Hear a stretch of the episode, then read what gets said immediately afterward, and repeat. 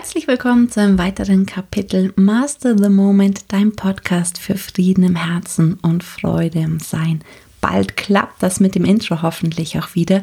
Und heute möchte ich dir eine Geschichte erzählen, eine Begegnung erzählen mit einem Swami in Indien. Ich kam ja gerade erst wieder ähm, aus Tiruvannamalai zurück, ähm, bin dorthin gefahren, um die Woche Urlaub, die ich habe, weil meine Kinder unterwegs waren, an dem Money Mindset Online-Kurs und dem Buch zu arbeiten und war morgens immer auf dem Berg und habe abends immer, ja, verwirklichte Menschen besucht oder sehr kraftvolle Orte besucht und hatte einfach eine fantastisch wundervolle Zeit. Und ich möchte dir von einem Zusammentreffen mit einem Swami erzählen.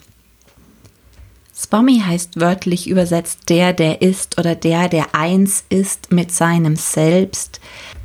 Es ist also die Bezeichnung für Menschen, einen recht hohen Verwirklichungsgrad erreicht hat oder aber auch einen Ashram leitet als Nachfolger von irgendeinem in Anführungszeichen. Bei uns würde man es wohl als erstens als Heiligen bezeichnen, ähm, übernommen hat bzw. bestimmt wurde. Menschen, die sehr tief spirituell sind, die sehr in sich ruhend sind, die meistens auch irgendwelche Wunder schon vollbracht haben, Wunder in Anführungszeichen.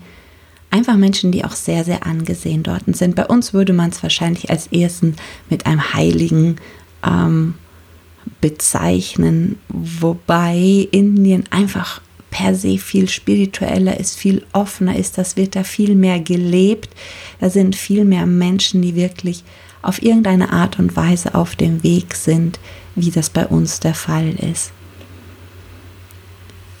Ich habe dir ja gerade schon erzählt, dass ich morgens gerne auf den Berg gegangen bin, einfach entweder nur unten in einer der Meditationshallen zu meditieren oder mich auf den Weg zu einer der Höhlen gemacht habe, um dort einfach zu meditieren da ist eine unsagbar starke Kraft, die eigentlich gar nicht von sich aus schon mehr ermöglicht, dass man da auch noch denken kann. Also für mich, wenn ich dort bin, hört Denken einfach auf.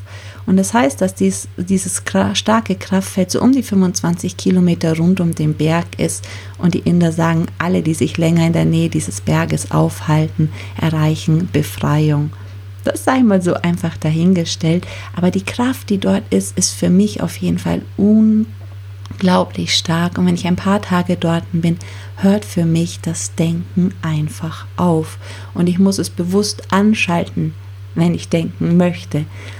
Oder es kommen Impulse in den Kopf und dann setze ich mich an den Computer und schreibe zum Beispiel jetzt an den Money Mindset Online-Kurs sei reich und glücklich und an dem Buch.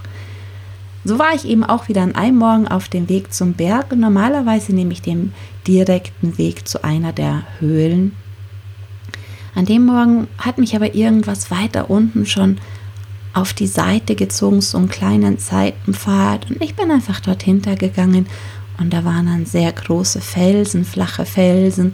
Und ich habe mich einfach für eine Weile dorthin gesetzt und habe die Ruhe auf der Seite des Berges genossen. Auf der Seite des Berges ist es noch sehr ruhig. Man kommt auf dem Weg nach oben dann an einem Punkt, wo man mehr auf Tiruvannamalai, die Stadt nach unten, sieht. Da ist es dann, wie halt in allen Großstädten in Indien, eher etwas lauter, vor lauter Gehupe und Getröte. Auf der Seite vom Berg ist es noch sehr still und ich saß einfach da und habe die Aussicht genossen. Und vor mir war ein ganz spezieller Kaktus. Ich habe so einen Kaktus noch nie gesehen oder eine Kakteenart. Und als ich die gerade so angeschaut hat, hat sich zu mir ein Swami gesellt und hat sich zu mir gesetzt und und ohne dass er die Lippen bewegt hat oder irgendwie anderartig gesprochen hat, hörte ich in meinem Kopf, wie er einfach sagte, so, ja, die Schale von diesem Kaktus ist sehr dick und innen drin ist es aber eine sehr gelartige Substanz, ähnlich wie bei der Aloe Vera. Außen sind diese starken Stacheln und diese dicke Schale und innen drin ist es so ganz weich und gelartig. An der Stelle denkst du dir vielleicht schon so, was, wieso hat er denn gesprochen, ohne den Mund zu bewerben? Hier würde uns das vielleicht verwundern, dort verwundert das irgendwie überhaupt gar nicht. Wir saßen noch einen kleinen Moment so nebeneinander als sich in meinem Kopf diese Fragen formulierten, ja, was ist denn jetzt aber eigentlich die Pflanze? Ist die Pflanze die Schale oder das Gelartige? Und ich sah, wie mich das Swami anlächelte und in meinem Kopf ich wieder hörte, oder erfährst du diese, das, was wirklich der Kaktus ist, indem du es einfach mixt und dann die Mischung aus beiden hast? Worauf er hinaus wollte, war ja ganz klar. Also scheinbar ist weder diese gelartige Heilsubstanz innen drin, der wahre Kern des Kaktus, noch die harte Schale oder die Stacheln sind der Kaktus, sondern es gibt da irgendein Energiefeld, das die Moleküle so anordnen lässt. Irgendein Energiefeld, das diesen Kaktus so formt, wie er eben ist. Ob das man das als Seele der Pflanze oder Information der Pflanze oder Blaupause der Pflanze bezeichnet, wie auch immer. Wir saßen noch eine Weile da und ich hörte ihn in meinem Kopf sagen, lass uns weitergehen. Und wir haben uns auf den Weg Richtung Höhlen gemacht und kamen nach einer kurzen Zeit an einer Birke vorbei. Und er meinte, wieder ohne zu sprechen in meinem Kopf, weißt du, welche Heilkräfte die haben? Ich so, genau nicht. Ich weiß, dass sie entwässernd wirken und wir haben uns so kurz unterhalten. Und dann sagt er, was ist jetzt wertvoller? Die Birke oder die Aloe Vera? Der Kaktus, den wir vorhin gesehen haben, oder das Gänseblümchen? Und er fuhr fort in meinem Kopf, dass alles gleich wertvoll ist, dass es nur zu unterschiedlichen Heilzwecken dienen kann. Aber was nützt dir die Birke, wenn du gerade eine Verbrennung hast, wo dir die Aloe viel besser hilft? Oder auch umgekehrt bei anderen Leiden. Und er meinte, so ist das auch mit den verschiedenen Swamis, so ist das auch mit den verschiedenen Avataren, so ist das auch mit den verschiedenen großen Meistern. Jeder hat ein Kerngebiet, auf das er spezialisiert ist, in Anführungszeichen spezialisiert ist.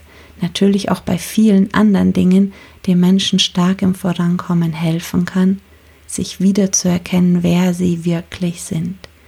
Die einen kommen vom Mitgefühl her, die anderen von Vergebung, die anderen von Klarheit im Geist, die nächsten über Frieden.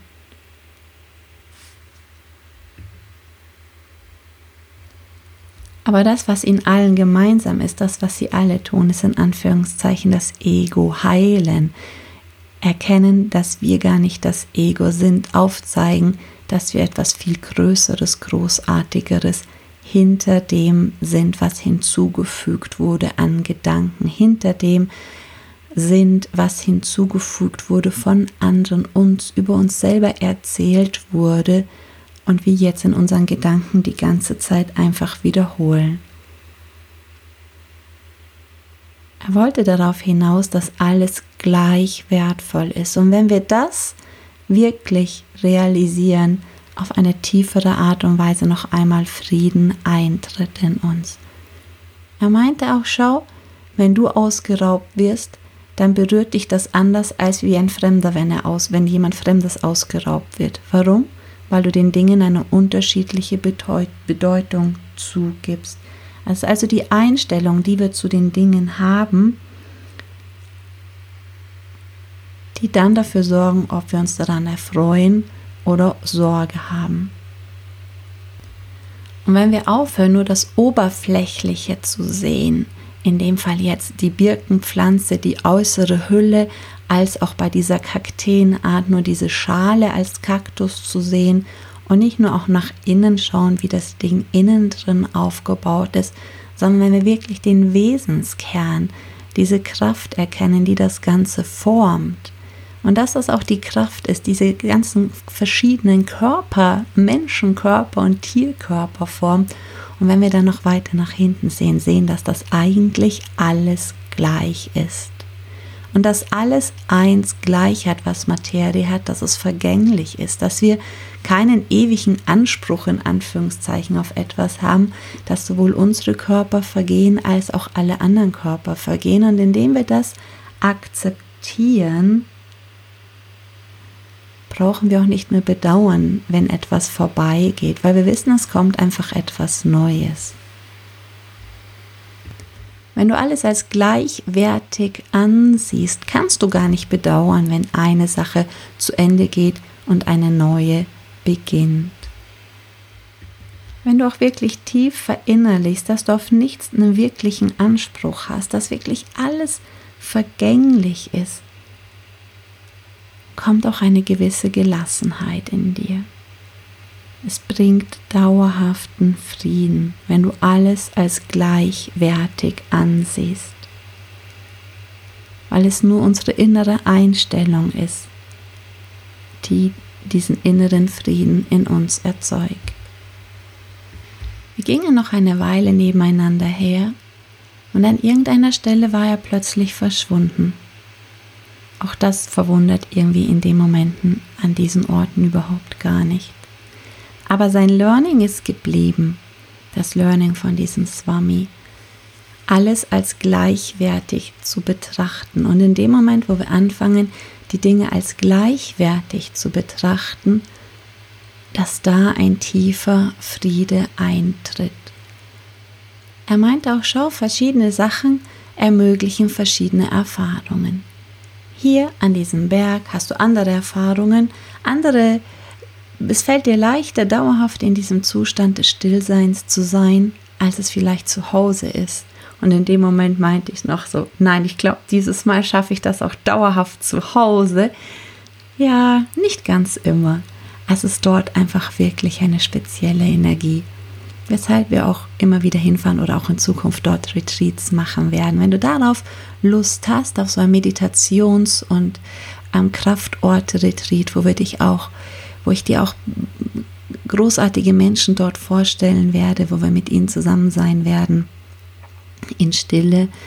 Ähm, schreib einfach eine persönliche Nachricht an mich. Das sind Seminare mit maximal sechs Leuten, Events mit maximal sechs Leuten. Die werden keine offizielle Ausschreibung erfahren, sondern das läuft wirklich nur persönlich über mich, die Anmeldung.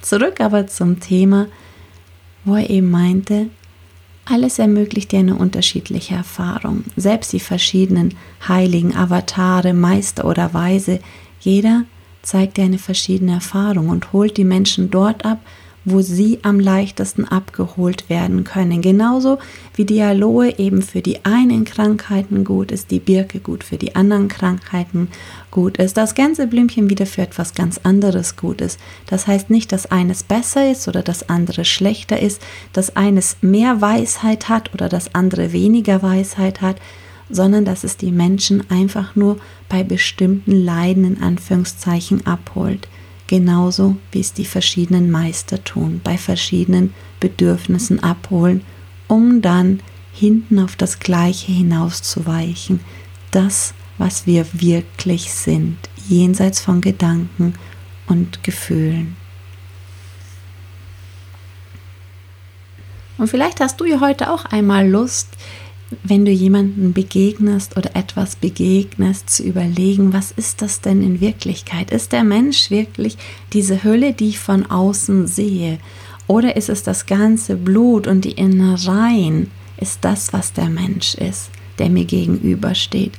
Oder so wie das Wami meinte, oder wenn du die Schale von diesem ähm, Kaktus und das Gelartige mischt, kommst du dann seiner wahren Essenz näher einfach nochmal einen neuen Blick auf die Menschen zu sehen und vielleicht auch dahinter zu erkennen, dahinter ist es einfach ein Feld. Und wenn du anfängst, dieses Feld nicht mehr zu bewerten, sondern einfach nur wahrzunehmen, dass es jetzt, warum auch immer in deinem Leben ist, sei es als Arbeitskollege, als Kassierer, als Autofahrer neben dir an der Ampel stehend, als Chef, als Partner, als dein Kind, als deine Eltern. Einfach nur sehen, dass eine Energie von dir jetzt gerade in dein Leben ist. Und was wäre, wenn diese Energie von irgendein Geschenk für dich hätte, ein Geschenk, um zu heilen, um dir ein größeres Maß an Frieden zu ermöglichen, indem du es einfach erkennst, dass hinter auch diesen Masken in Anführungszeichen, die dieses Wesen so erscheinen lässt, wie es sind. Wenn du da noch weiter dahinter schaust, wenn da auch pures Sein, pure Stille hängt, ist und du dich darin wiedererkennen kannst. In dem Moment, wo du die große Stille, wie ich das immer nenne, das Licht im anderen wieder mehr siehst und nicht ihn mit seiner schiefen Nase oder seinen ähm, großen Ohren oder seinen wabbeligen Bauch siehst, sondern die Essenz dahinter siehst, kommst du auch in ein komplett anderes Schwingungslevel, weil du dich auch in dem Moment nicht mehr mit dir selber als Körper identifizierst, sondern auch mehr mit dem, was du eigentlich wirklich bist. Was passiert ist, Friede. Ich lade dich ein, heute einfach mal wieder ganz explizit hinter die Fassaden zu schauen und hinter die Fassaden, die die Fassaden bilden, zu schauen und dahinter zu schauen, wo sich das Licht in den anderen, in dem Ort, in der Situation einfach verbirgt. Go Shining, erwarte Wunder. Deine Gabriele Werstler.